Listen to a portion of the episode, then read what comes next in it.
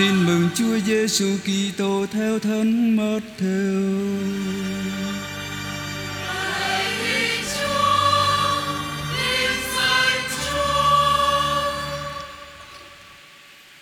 Khi ấy, Đức Giêsu kể cho dân chúng dụ ngôn này: Nước trời giống như chuyện kho báu chôn giấu trong ruộng.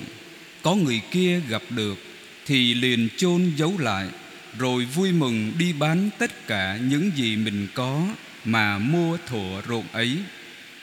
Nước trời lại cũng giống như chuyện một thương gia đi tìm ngọc đẹp, tìm được một viên ngọc quý, ông ta ra đi bán tất cả những gì mình có mà mua viên ngọc ấy.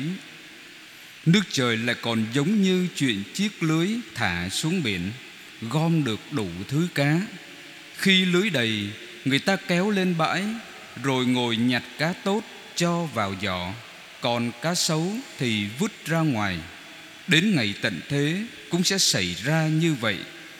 Các thiên sứ sẽ xuất hiện và tách biệt kẻ xấu ra khỏi hàng ngũ người công chính rồi quăng chúng vào lò lửa ở đó người ta sẽ phải khóc lóc nghiến răng anh em có hiểu tất cả những điều ấy không họ đáp thưa hiểu, người bảo họ. Bởi vậy, bất cứ kinh sư nào đã được học hỏi về nước trời thì cũng giống như chủ nhà kia lấy ra từ trong kho tàng của mình cả cái mới lẫn cái cũ. Đó là lời chúa.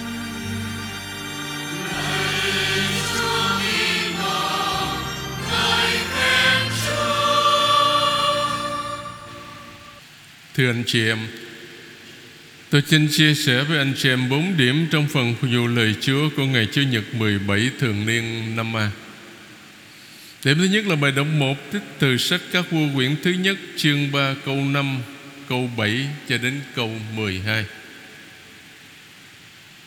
Thưa anh chị em Bài đọc 1 hôm nay kể lại việc Salomon dâng lời cầu nguyện lên Thiên Chúa Khi tế lễ tại Gibeon Ông thân thưa cùng Chúa một cách khiêm tốn Và đầy lòng tin tưởng. Lạy Đức Chúa là Thiên Chúa của con. Chính Chúa đã đặt tôi tới Chúa đây lên ngôi kế vị David thân phụ con. Mặc dù con còn trẻ, người non già, Không biết cầm quyền trị nước, Con lại ở giữa dân mà Chúa đã chọn, Một dân đông đúc, Đông không kể xiết, Đông không đếm nổi. Xin ban cho tôi tới Chúa đây Một tâm hồn biết lắng nghe, Để cai trị dân Chúa Và phân biệt phải trái. Chúa hài lòng vì Salomon đã xin điều đó.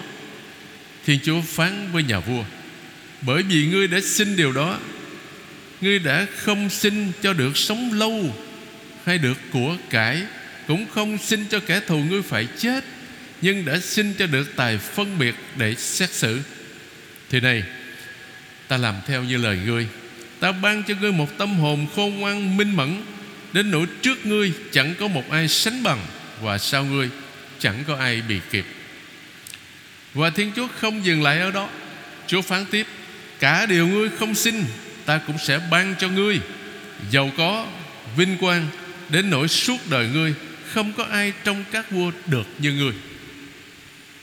Thưa anh chị em đây là cái bài học quý giá cho tất cả chúng ta. Vua Salomon không phải là một vị thánh. Khi trình diện trước nhan Chúa, Ông cũng có nhiều lỗi lầm. Nhưng Chúa hài lòng vì lời cầu nguyện rất khiêm tốn và đầy tin tưởng của ông.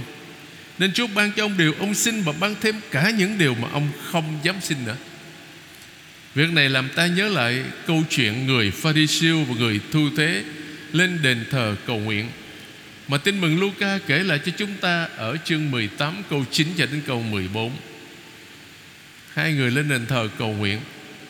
Cái người thu thế thì biết mình là kẻ có tội mà. Tội lỗi đứng đằng xa tuốt đằng xa. Cúi mặt xuống. Không dám ngước lên đó, Lạy Chúa con là kẻ có tội Xin tha cho con. Còn cái người Pharisêu đứng thẳng lên. Nói con đây nè nha. Mỗi tuần ăn chay mấy lần nha. Bố thí bao nhiêu nha. Kể lễ công đức. Vậy Chúa hỏi người, mấy người nghe đó. Khi mà ra về đó, Thì ai được Chúa nhậm lời, Ai được khỏi tội, Tất nhiên là cái người tu thế, khiêm tốn. Còn người pha ri siêu kiêu ngạo kia Chắc là Chúa không có nhậm lời đâu. Đó là cái bài học cho tất cả chúng ta đấy.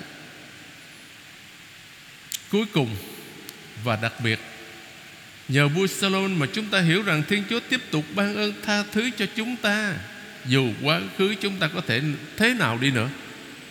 Nhưng một khi chúng ta thật lòng thống hối ăn năn, Thì Chúa sẽ tha thứ hết, thưa anh chị em. Chúng ta bước sang điểm thứ hai.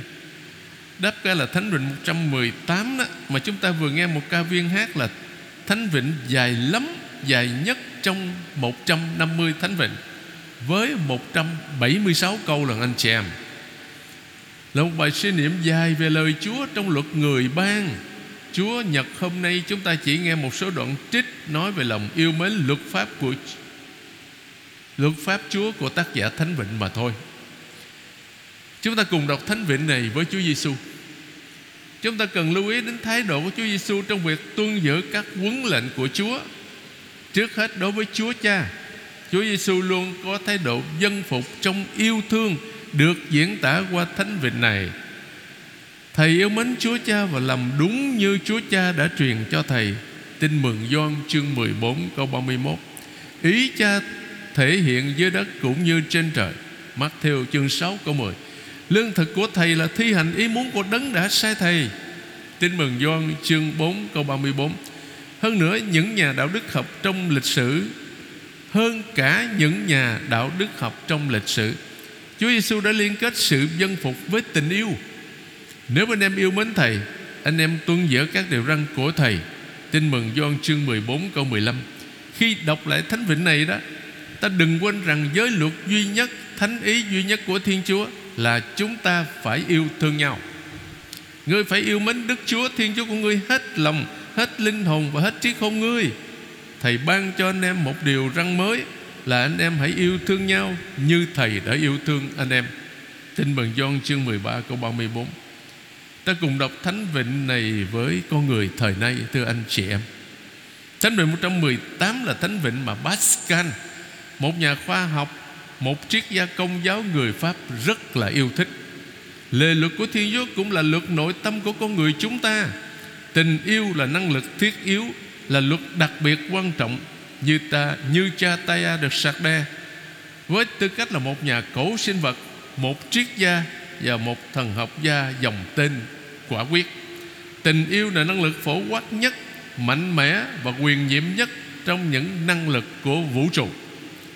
Vâng phục thiên chúa là tìm được niềm vui, tìm được sự thành đạt.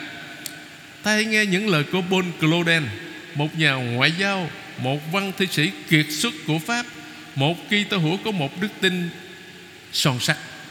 Đặc biệt yêu mến đức trinh nữ Maria Maria, ông đã nói như thế này. Con sống trên mặt đất này tự như một người lạc lối. Xin hãy ban cho con những điểm tựa Để con tìm lại chính mình.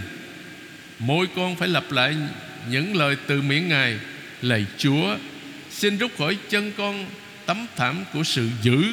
Xin hãy tạo cho con một định hướng đến điều thiện. Giới lực của ngài là bằng đạp dưới chân con, hãy cắt bỏ những gì nơi con không mang lại hoa quả. Có một ngọn đèn trên đường con đi để hướng dẫn con, tay ngài nắm lấy tay con. Chúng ta bước sang điểm thứ ba, bài đọc 2 Thư Roma chương 8 câu 28 cho đến 30 Thưa anh chị em, Bài này hôm nay rất khó Khó hiểu nữa. Mà nói phải rất là cẩn thận, Cho nên Tôi sẽ mời anh chị em suy niệm hai điểm Trong bài đọc hai này. Về sự tiền định Và thuyết tiền định. Khó. Xin anh chị em vui lòng nghe nha. Thưa anh chị em, Trong bài đọc hai hôm nay, Thánh Phaolô nói về vấn đề tiền định. Một cái chủ đề rất khó hiểu Đối với tất cả chúng ta, Kể cả chúng tôi không có riêng gì anh chị em đâu. Mời anh chị em cùng với tôi Chúng ta tìm hiểu hai chủ đề sau đây một là sự tiền định, hai là thuyết tiền định thứ nhất là sự tiền định sự tiền định là việc Thiên Chúa đã an bài từ muôn thuở do kế hoạch yêu thương vô cùng của Ngài. Thiên Chúa đã yêu thương và tuyển chọn con người, nhằm hòa giải con người với Ngài và làm, cho làm nghĩa tử trong Đức Kitô. Ephesos chương 1 câu 5 như vậy sự tiền định nhấn mạnh đến kế hoạch khôn ngoan Và tình yêu vô biên của Thiên Chúa. Ngài đã tuyển chọn không phải vì con người xứng đáng, Nhưng hoàn toàn do tình yêu của Ngài. Thư 1 Doan chương 4 câu 10 Tuy nhiên, Việc tuyển chọn này không mang tính ép buộc. Con người vẫn có tự do để đón nhận hay khước từ. Chúa không có ép ai hết, Mời gọi thôi. Cái thuật từ tiền định chỉ có trong thư của Thánh Phaolô mà thôi nhất cô, chương thứ thư thứ nhất Cô Đinh Tô chương 2 câu 7 hay là thư Roma chương 8 câu 29 mà chúng ta vừa nghe. Nhưng có những kiểu nói tương đương ở những phần khác của Tân ước. Hãy vui mừng vì tên anh em đã được ghi ở trên trời. Luca chương 10 câu 20 hay là Khải Quyền chương 13 câu 8. Nếu sự tiền định là việc Thiên Chúa yêu thương tuyển chọn thì con người không có gì phải sợ hãi hết. Trái lại, con người vui mừng vì được Thiên Chúa ân cần chăm sóc ngay từ trước khi sinh ra. Do đó họ càng phải nỗ lực đáp trả lại tình thương của Ngài. Thứ hai là thuyết tiền định hay là thuyết định mệnh đó là học thuyết cho rằng ý chí và trí tuệ con người hoàn toàn bất lực, không thể điều khiển dòng chảy các biến cố như thể trọn số phận của mỗi người đã được thiết lập trước hay đã được tiền định, bắt nguồn từ các tác phẩm của thánh Phaolô thư Roma chương 9 cho đến chương 11 thư Epheso chương 1 câu 11 và của thánh Agustino, một số thuyết tiền định Kitô giáo cho rằng Thiên Chúa tiền định cứu rỗi một số người, bất chấp tội lỗi hay sự kém cỏi của họ. Hội Thánh là người mẹ thiên liêng của tất cả chúng ta. Dựa trên quan điểm quy Kitô Về tiền định của Tân ước, Giáo lý Hội Thánh Công giáo số 257 Cho rằng có người được cứu rỗi chính nhờ ân sủng nhưng không của Thiên Chúa. Tuy nhiên con người không hoàn toàn bất lực, Mà có thể cộng tác với ơn đó Để tự định đoạt về vận mệnh riêng của mình Dưới con mắt của Thiên Chúa. Hiến chế vui mừng và hy vọng. Số 14 Giáo lý Hội Thánh Công giáo, số 307 Tôi dựa vào những tài liệu chính thống Để trình bày với anh chị em. Và cuối cùng, thưa anh chị em đó là bài tin mừng. Mắc theo chương 13 Câu 44 cho đến 52 Thưa anh chị em, Trong bài tin mừng hôm nay đó, Chúa Giêsu kể cho chúng ta nghe hai dụ ngôn, Ba dụ ngôn là đúng hơn. Dụ ngôn kho báu, Viên ngọc quý và chiếc lưới. Cái chuyện kho báu không có đặt vấn đề luân lý về hành động của người mua thửa đất đâu. Dụ ngôn chỉ muốn đề cao giá trị của nước trời, nên nhấn mạnh đến sự sung sướng của người kia thôi theo luật Roma thời xưa đó, thì kẻ gặp được bảo vật chôn giấu như vậy có quyền chiếm hữu làm của riêng mình. Còn theo luật Do Thái, trong văn mạch của dụ ngôn này hình như quyền sở hữu bảo vật thuộc về chủ của thửa đất. Chuyện thương gia đi tìm ngọc quý Cũng mang ý nghĩa tương tự như dụ ngôn trên. Nước trời cao quý hơn tất cả mọi sự con người có thể có, Nên con người phải sẵn sàng hy sinh tất cả Để chiếm được nước đó. Có người hiểu thương gia là Chúa Giêsu Và viên ngọc quý là con người. Con Thiên Chúa đã hy sinh tất cả vì là người chúng ta.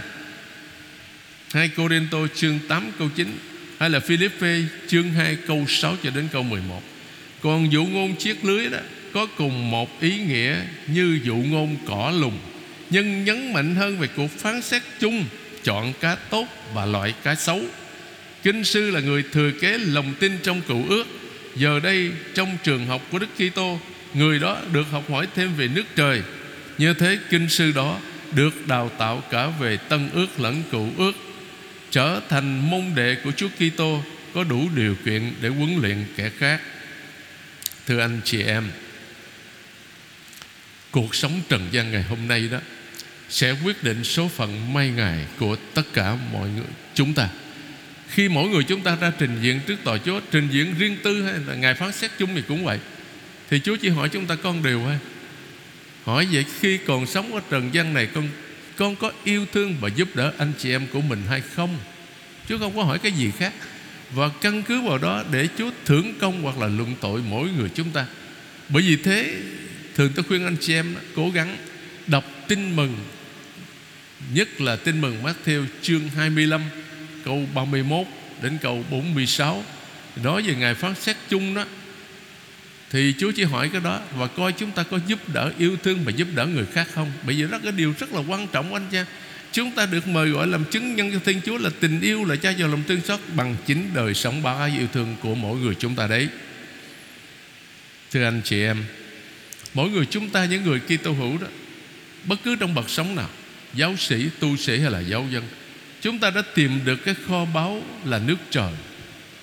Như tôi nói ở đầu thánh lễ, chúng ta có thể hiểu nhiều nghĩa là giáo hội là người mẹ thiên liêng của tất cả chúng ta. Kho báu đó còn là lời Chúa. Kho báu đó là đức tin lãnh nhận qua bí tích thánh tẩy.